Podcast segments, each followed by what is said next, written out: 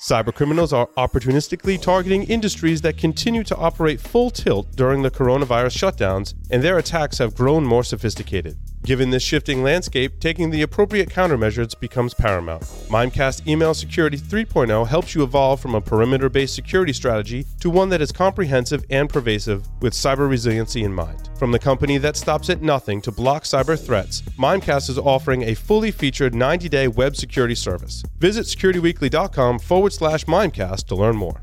Data protection is a top priority with today's work from home workforce. However, current data loss prevention tools inadequately protect data in cloud or SaaS offerings from insider threats. Secure Circle automatically protects data as it leaves SaaS services such as GitHub, AWS, and Salesforce. The protection is transparent to users and works with any application to persistently protect data, even source code. Secure your data with Secure Circle's Zero Trust Data Protection. Begin your 30 day free trial by visiting securityweekly.com forward slash secure circle. You want to get the right things done for your security program. Sounds simple. But what are the right things for you? What does done mean? And how are you going to get there? Rapid7 realizes more than anyone how hard this can be. While Rapid7's Insight platform offers you industry leading vulnerability management and detection and response solutions, their focus is on understanding where you are so that they can help you get where you're going. Visit securityweekly.com forward slash rapid7 to get started. Welcome back, everyone, to Enterprise Security Weekly. Do you always end up missing our live streams? You want to miss our live streams? Our live streams are a lot of fun. Do you need somewhere to flag Security Weekly podcast that you want to listen to? Subscribe to your favorite podcast catcher, our YouTube channel, and sign up for our mailing list. Join our Discord server and all things Security Weekly by visiting securityweekly.com forward slash subscribe. This segment is sponsored by Gigamon. To learn more, please visit securityweekly.com forward slash Gigamon. Joining us today from Gigamon is Director of Industry Solutions, Martin Crew, to discuss visibility being critical in uncertain times. Martin, welcome to the program. Hey, thanks very much. Nice to be here. Appreciate the time. Yeah, it's nice to have you. It's interesting. We've been talking about how we'll go back to work moving away from 2020 which a lot of people myself included are excited. I don't think 2021 is going to magically fix all of our problems. Uh, however hopefully we're coming into being more normal at, at some point next year. But what that means for people working today is we've covered so many articles this year about who's going to work from home how are they going to work from home. To me it falls in three buckets. People are going to stay working from home people that fall in the middle that may go into the office every once in a while or maybe a shared office space and have that collaboration. And those folks that'll go back into the office because i mean let's be frank if you're working from your kitchen table while all your children are doing the homeschooling that is not the ideal uh, scenario or situation to be working in. So now i believe moving into 2021 we're going to have like three different challenges that we have to provide some level of visibility and security uh, into Martin, your, your thoughts on how we're going to deal with these issues uh, moving forward and what tools we might have to help us. Yeah, so um, I think it's a the, the, right question to focus on for this session. So it's a really big issue. I think one of the things we've learned uh, in 2020 is that most organizations weren't set up to deal with uncertainty, weren't, weren't set up to deal well with uh, the need to respond uh, quickly to a situation mm-hmm. that had no well, it had a beginning. It really didn't have a middle, and really so far hasn't had an end. So it's been, I think, very challenging for organizations to know how to plan, to know what tools they need to provide their people with. But I think, you know, now with the the vaccines coming, with models potentially from other countries that we can look at and learn from, I think we can see that, you know, over the next few months there is going to be the opportunity for people to go back to work you know, obviously we need to acknowledge that many people never left work. I mean, many of the people on the front lines, um, whether they were restaurant workers or mm. hospital workers or whatever, they never had these choices. So for those of us in a fortunate position that we were able to work from home and companies who could maintain their business operations in that model, we're now looking at the, the, the choices that we have. And I think what you said is exactly right. We're going to look at about a third, third, third type distribution. So there's going to be a third of folks who just want to work from home. It's been a model that's worked for them. Uh, it's something that uh, their businesses, their organizations can deal with, and that will persist. Other people need to go back to the office. I mean, many of my coworkers and I, we talk about this all the time. with the pressures of two or three people working or studying from home, um, it's often very difficult to get particularly intensive work tasks completed. Um, so going back to the office is definitely something organizations want to do. But then I think critically, there's going to be a third of the people who are going to migrate between the two. Some of the time, it'll make sense for them to be based at home when they've got individual projects or work to do. Uh, some of the time, maybe they'll need to be at home for childcare reasons. Um, but a lot of the rest of the time, they'll want to be in the office to collaborate. You know, as we hit the year end, uh, we're obviously many of us engaged in budgeting and planning and fairly intensive processes, trying to sort of figure out what 2021 look, looks like.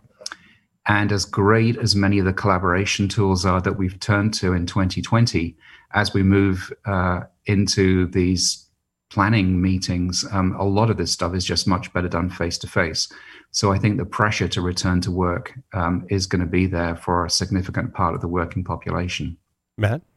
Yeah, Martin, I think the biggest challenge I have being 100% remote in planning sessions, I miss the whiteboard, mm. right? The ability to, to be in a room with people and and have that conversation write it down on the board because we're using a lot of other ways to try to recreate the whiteboard and they just don't quite work yeah, I think you're right. I mean, so much of what we do is kind of interrupt driven. So if someone says something, other person has a thought, they want to get that thought across. Uh, and that's just really difficult to do on a Zoom meeting. Um, and obviously, if you are if you've got multiple people wanting to get their point across, you've got contention there. So it's a, just a very difficult thing to do. So I think that'll be one of the interesting things is going to be kind of learning the social behavior uh, when we do start going back to work.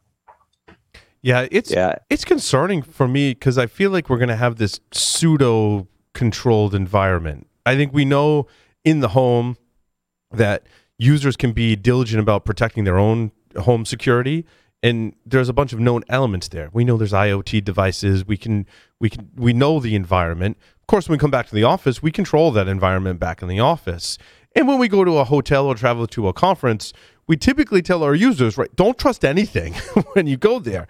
But now let's say you've got groups of people, uh, Martin and Matt, you both mentioned the whiteboard, which I think is a great point. That innovation and collaboration really needs to be in a place. What if you're meeting once a week in a shared office space and that's where you're going? Now we've got this kind of pseudo trust. I can write on this whiteboard, I can connect to the Wi Fi, and I get a little more comfortable than I would in a hotel. And it's a very different environment from the home. How do we gain visibility into that? Do we just tell our users, look, don't trust that environment either? But that's hard because it's a place you're going to every week and you tend to develop a trust.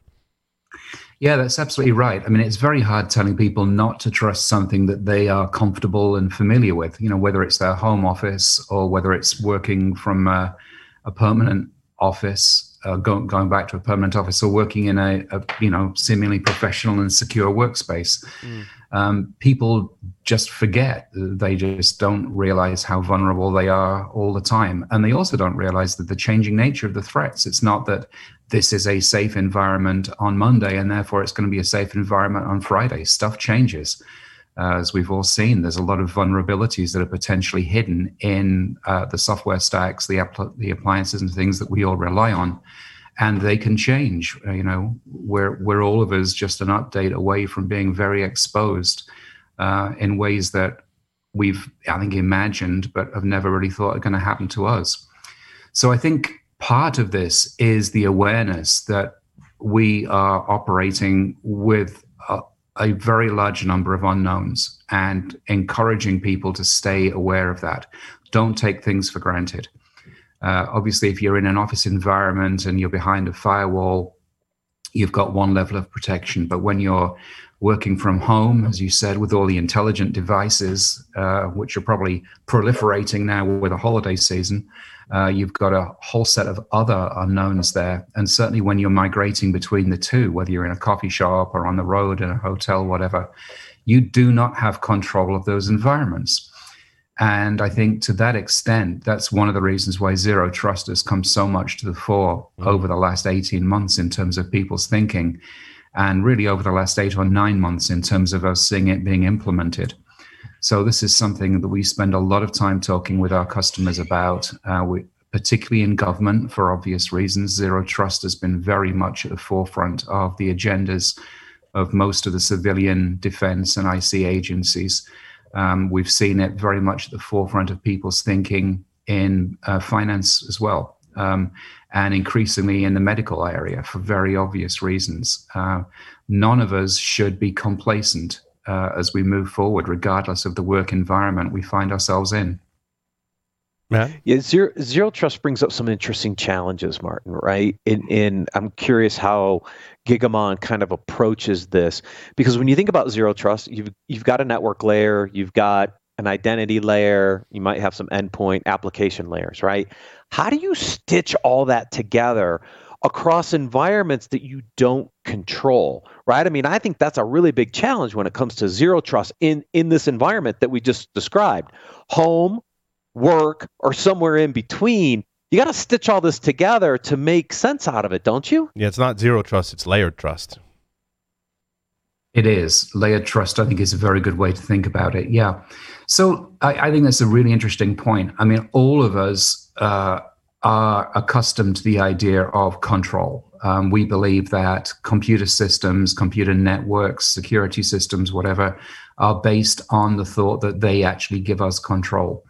And I think to some degree, we have to let go of that thought. I mean, everything tells us that's not the case, that we never really have full control over things. We can mitigate, we can reduce risk, we can do all of the right things through best practices, through software, through hardware devices, whatever. But we are never truly in control of the environments that we're in. So our response really is uh, that the thing short of control is visibility so that you can actually know where you are at any point in time. Uh, in the case of Gigamon, you can see all of the traffic on a hybrid network. It doesn't matter where it's coming from, what source it's coming from, doesn't matter what destination it's going to, doesn't matter the protocols it's using, doesn't matter the applications that it's touching. We can give you visibility into that traffic. And from providing that visibility, you know, we can empower your processes, we can empower your tools to give you the closest you can actually get to control. So that's really how we see this, how we see ourselves stitching all of this together. Uh, and if you look at a lot of the guidelines that have emerged around zero trust, they're now recognizing that this visibility before, during, and after the, the implementation of a zero trust architecture is absolutely critical. I think that really ties into, and I don't pretend to be an expert in this area, but I've gained some visibility, pun intended, I guess, uh, into SASE and SD WAN and how you construct that in the cloud. I think it also speaks to kind of the resurgence of the DMZ and how we think yeah. about trust right in the cloud and how based on who you are, where you're coming from, what your access method is, you gain access to certain things through a secure access service edge. So it's closer to you, but that there are trust decisions being made, I would absolutely turn to Gigamon to go, in this design, I also need visibility to enforce this trust or allow this trust and, and, and help uh, make decisions on who should access what. Is it, do you find customers starting to move in this direction, Martin? And again, it's largely uncharted territory for many. Um, it's uncharted territory for many in one sense, and it's back to the future in another. I mean, the mm. idea of going back to DMZ based architectures, I right. think, is something that we're going to see. I think as a stopgap to try and get uh, visibility and control, it's a good way to do it. You basically put that layer between, you know, reality and the cyber world. Uh, and in that area, you you can um, have control. You can take data, you can route it through specific rules, you can have different levels of authorization, whatever you need before it actually touches core systems. So I think that is something that we are likely to see. Uh, we have seen it in several of our government customers. Mm-hmm. We've not seen it yet um, in commercial customers that I'm aware of, but I do think that's one potential defensive architecture that does make some sense. Yeah, I like the scenario where people that are working from home maybe they're in a different location and we know that this is going to be the scenario where they're like oh i need a computer. And this could be you know you should see my dining room table when the kids are homeschooling. Like there's laptops everywhere and mom and dad are like oh, wait i need to check my email. Like which laptop am i going to use? And when you come from an untrusted device in a lot of these uh, architectures that speak to the you know SASE and uh, using SD WAN and cloud technologies.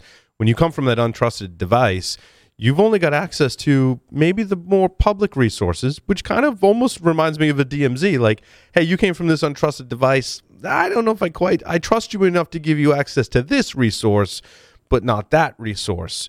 But I also need visibility to make sure that those controls are still in place, which is why I, I love Gigamon's solution and being able to help me monitor not just from performance and network monitoring, but also security as well. Yeah, so I think this is a really interesting area. So, one of the things is when you're actually trying to make those decisions, there's obviously a number of different ways to do them. I mean, one is to have policy engines that say, in this circumstance, do X, Y, Z, in the other circumstance, you know, don't do it, do something different.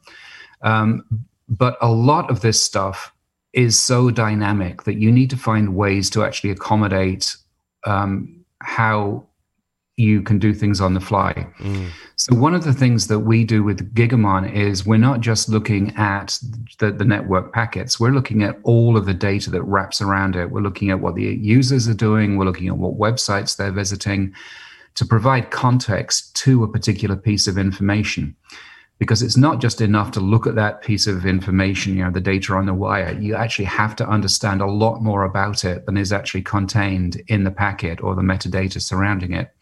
So, finding ways to provide that context, I think, is critical to managing this dynamic environment that I think most of us are going to find ourselves in for the foreseeable future. Yeah, no, I, I completely agree because I think there's definitely ways in we that we can use technology to go well that user authenticated, but they also access this other application that I own, and they authenticate to this other thing and are using this app. Now you can start developing a profile that can feed other systems to help them make decisions. Yeah, I think that's right, and that's one of the key things is the, the feeding of other systems. I mean, there is obviously no one vendor, either a network vendor or security vendor. You know, honestly, despite what any of them would claim, who can provide the complete security environment for the type of sophisticated um, enterprises that that we serve. So it's going to be a patchwork of different tools from different vendors. Um, and one of the critical things that we do at Gigamon is we sort of understand the characteristics of everything that's on the network, how it needs to ingest data, and what type of data it needs, and only send it the data that it needs and it can process. Because one of the big problems in the in, in, any environment in terms of securing it is a lot of the tools are just dealing with so much data that they're overloaded. They don't know what to look at. Um, many of them are being fed information they actually can't look at so getting the right information to the right tools um, not only makes the individual tools more efficient and lets them do their job faster more completely it helps secure the entire environment so, you know, Gigamon is kind of the, I don't want to say the glue, but as kind of a, a, a transport layer to make sure that everything is getting what it needs and no more than what it needs, I think is one of the keys to security as we move forward. I, I used to feel like it was a lot more simple when we think about this problem, right? In, it was. Right? When I worked at the university, we had a large population of untrusted users. And I mean, and I say untrusted because they were students. And the reason they were untrusted because they would bring their own machines that we had no mm-hmm. control over and actually no visibility onto the actual machine of what it was. And they would bring those on the network. We could apply a trust level and a monitoring strategy to that because even though there was a large population of untrusted users with untrusted devices, it was still a known fact that when they were going to come on campus, that the the certain level of trust that we had for them and what they needed to access. Right, we knew they they needed access to the internet. We knew that allowing the internet to access them didn't do anyone any favors. That that was really bad, and we knew they needed access to resources on campus. And those were all points we could we could monitor and, and draw some lines in the sand, have some good visibility and, and control over. Now we fast forward to today. We talked about the three different ways people are going to work we've got all kinds of different levels of trust, levels of trusted and untrusted users, not just the user but the device combined together give us a level of trust and how do we how do we deal with that? Yeah. So I think um, it's a particular problem in the education environment that you mentioned. Uh, you know, where you know what devices students have got, and you know the patterns of behavior, the type of applications that either they need to access or that they want to access. You can put some rules in place around that. But you know, so many devices that people carry nowadays are not registered to the network, but are still potential points of vulnerability for the network. So that's an mm-hmm. issue. There's another interesting thing that we see with universities, and I don't know whether you saw it um, in, in your previous role, is many of the researchers, many of the academics have really pushed back in the past on security. I mean, mm-hmm. the, the ethos has been hey, we're a sharing open culture. If you want effective research, we've got to be able to share our findings with people. And many times we've seen a lot of uh, these folks really push back on the idea of yeah, we understand the sharing ethos, but to be secure, for us to protect our IP, for us to protect network from you know potential bad actors, many of whom are now actively targeting. Well, many of whom have always been actively targeting universities. You have to accept these disciplines. Was that a situation that you had to deal with? Oh, absolutely. And and one of the interesting things, and I think it's a testament to Gigamon, is the researchers not only had the data security and regular security problems but they also had this very at the time unique infrastructure where they were sending massive amounts of traffic. I mean, like, well, we need to monitor that. They're like, yeah. So we send about 30 to 40 gigs a day, and this was 20 years ago.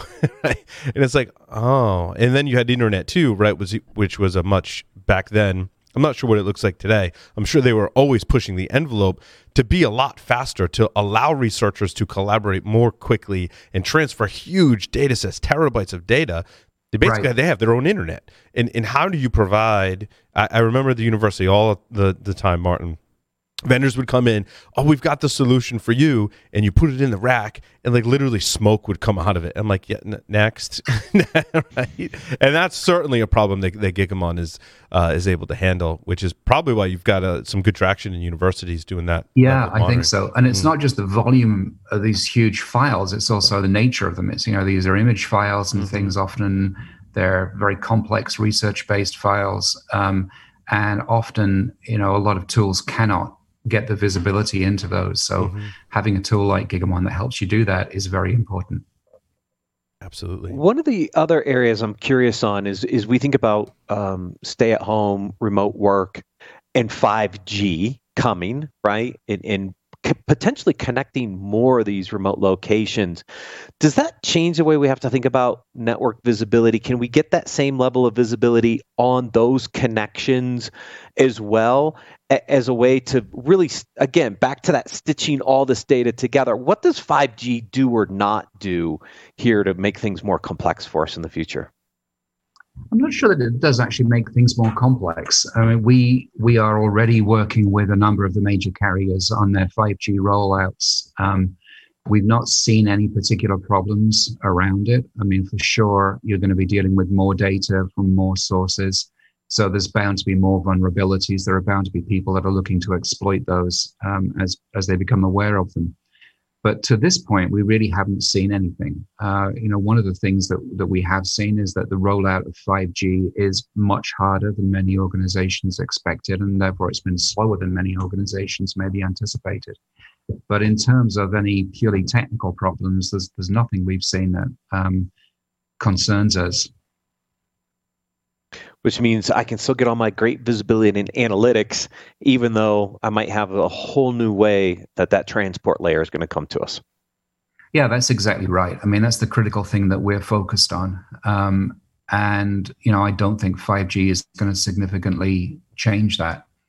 Uh, you know, really the big change that we have seen over the last year um, is the move to the cloud, mm-hmm. uh, which has been greatly accelerated. I mean, obviously, most organizations had started on that process, um, but now there's just no going back. I mean, for most organizations, um, the cloud is going to be a significant reality of their existence. Uh, I was looking at some research the other day from IDC that said they anticipate 52% of all workloads are going to be cloud based by, I think, the end of 2021 and that certainly aligns with a lot of what we're seeing with our customers.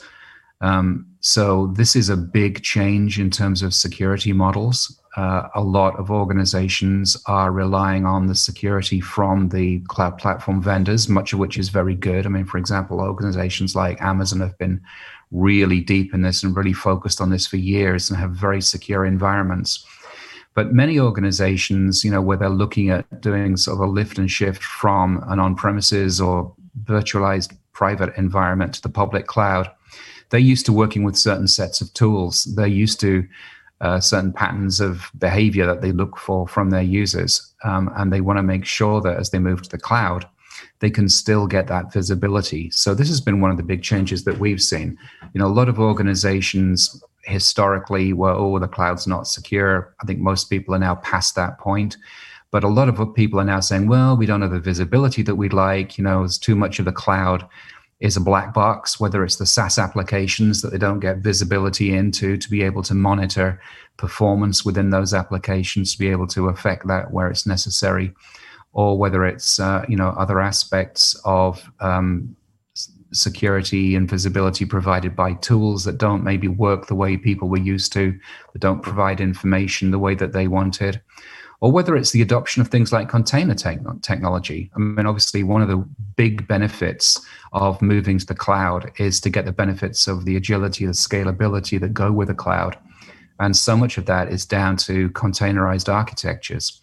And one of the big problems uh, over the last few years has been that many of the containers didn't offer up the level of visibility organizations wanted. Um, so that's one of the big focuses that we've been looking at over the last year is getting visibility into containerized architectures, particularly Kubernetes-based architectures, and making that available.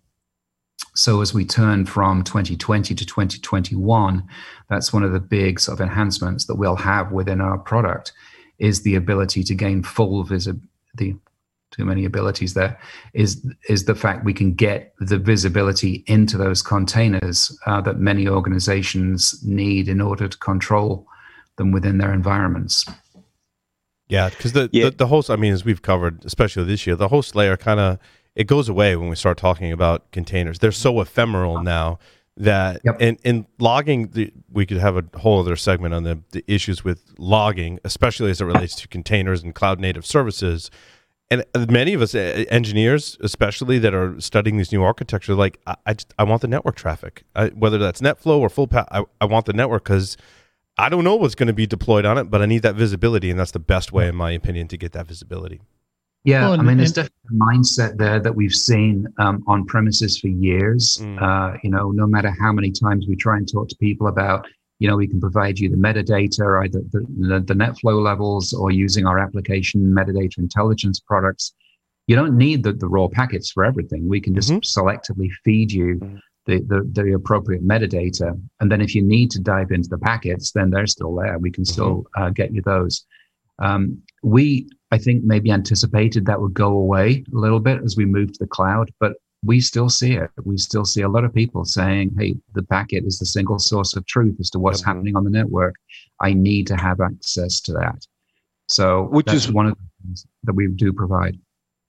Yeah, and, and you've seen the uh, cloud providers make that packet data available with some of their packet mirroring capabilities.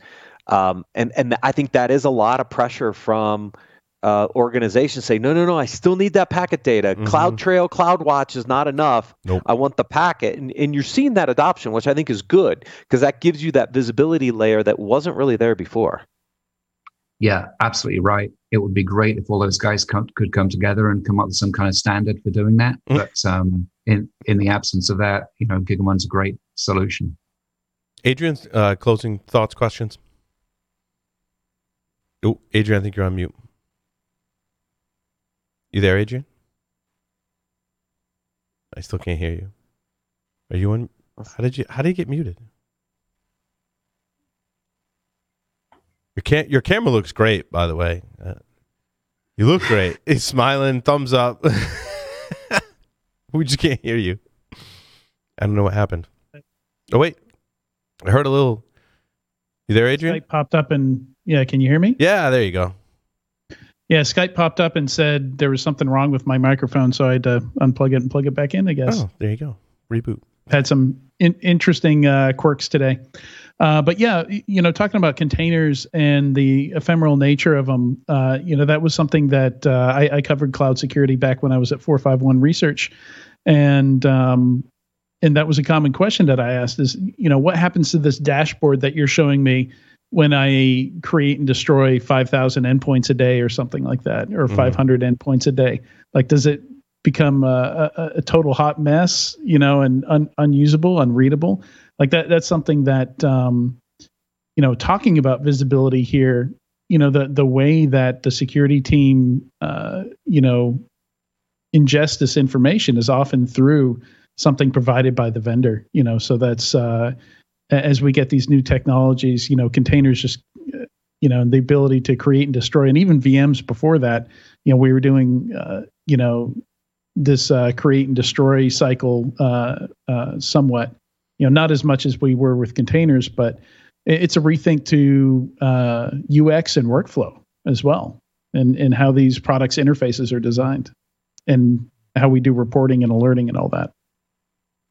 Yeah it really is. Um, and it's something that we're thinking very hard about for a, a product that we're going to be coming up with later on this year that really deals with this. So as you move into these not just high volume but very high velocity environments where all these as you say ephemeral objects are being created and zapped in seconds milliseconds whatever how do you actually monitor that you can't look at everything so what are the patterns you're looking for what are the behaviors that you're looking for how do they need to be identified to people where does AI fit into this? Because obviously you've got way more information than a human being is going to be able to deal with, even with the best possible uh, visibility and um, exception handling. So, where does AI fit into that? And that's going to be a critical part of this.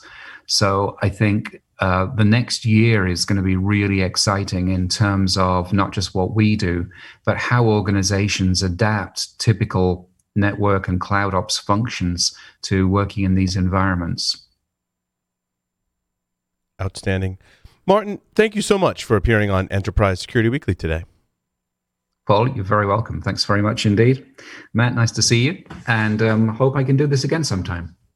Thank you. And folks that want to learn more about Gigamon can visit securityweekly.com forward slash Gigamon. Coming up next, a pre recorded segment with Emily Wynn and Mandy McKenzie of Mimecast. Stay tuned.